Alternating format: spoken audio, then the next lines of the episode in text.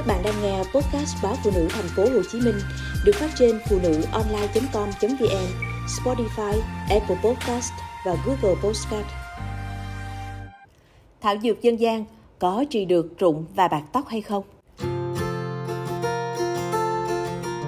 Nhiều người thắc mắc tại sao nghe đồn các loại vỏ bưởi, lá bưởi, hà thủ ô hay bồ kết sẽ điều trị được rụng tóc, bạc tóc, nhưng khi làm theo lại không thấy hiệu quả, thậm chí còn gây ra các bệnh về da đầu do tóc mau dơ, bị nhờn bết.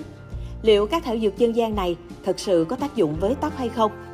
Bác sĩ Nguyễn Kim Ngân, đơn vị điều trị chăm sóc da và làm đẹp, Bệnh viện Y học Cổ truyền Thành phố Hồ Chí Minh đã lý giải những thắc mắc trên.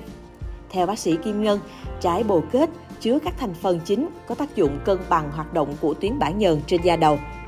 Do đó, khi sử dụng dầu bồ kết sẽ giảm số lượng tóc bị gãy rụng và phục hồi nang tóc, loại bỏ vảy gầu, giúp chân tóc chắc khỏe hơn do giảm thái hóa nang tóc. Ngoài ra, loại trái bồ kết có chứa canxi, protein và các khoáng chất vi lượng giúp nuôi dưỡng chân tóc, duy trì mái tóc mượt mà. Nước sắc từ trái và gai bồ kết giúp ức chế sự phát triển của các loại vi khuẩn, vi nấm gây bệnh ngoài da. Vì vậy, sử dụng bồ kết gội đầu có tác dụng hỗ trợ điều trị một số bệnh lý da liễu như nấm da đầu, viêm da tiết bã nhờn, vân vân.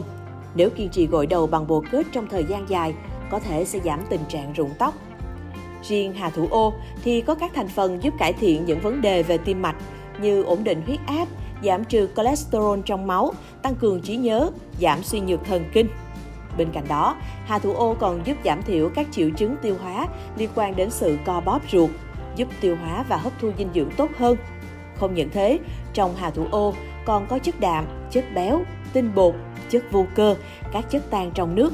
Có thể dùng lá, cành hà thủ ô để đun nước tắm trị các chứng ngứa, lở.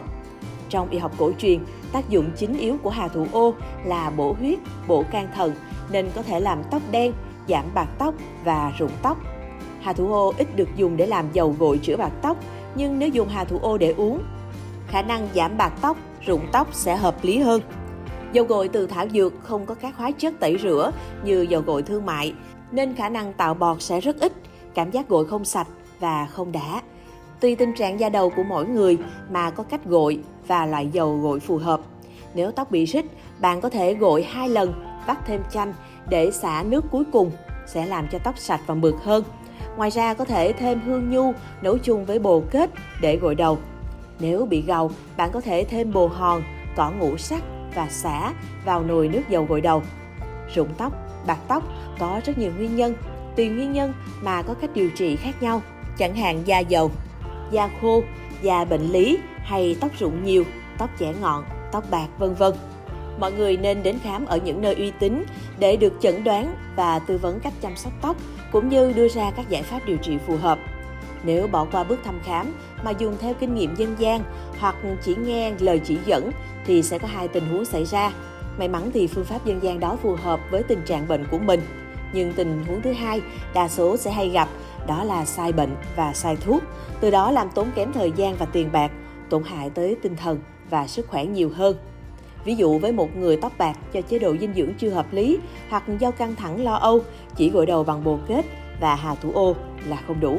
Một trường hợp bị rụng tóc là do nấm da đầu, nếu chỉ gội đầu bằng thảo dược sẽ không giải quyết được tình trạng này. Trong khi đó, nếu phát hiện sớm và dùng thuốc trị nấm sớm sẽ cải thiện rất tốt, bệnh nhân đỡ phải gánh chịu áp lực tinh thần trong một thời gian dài.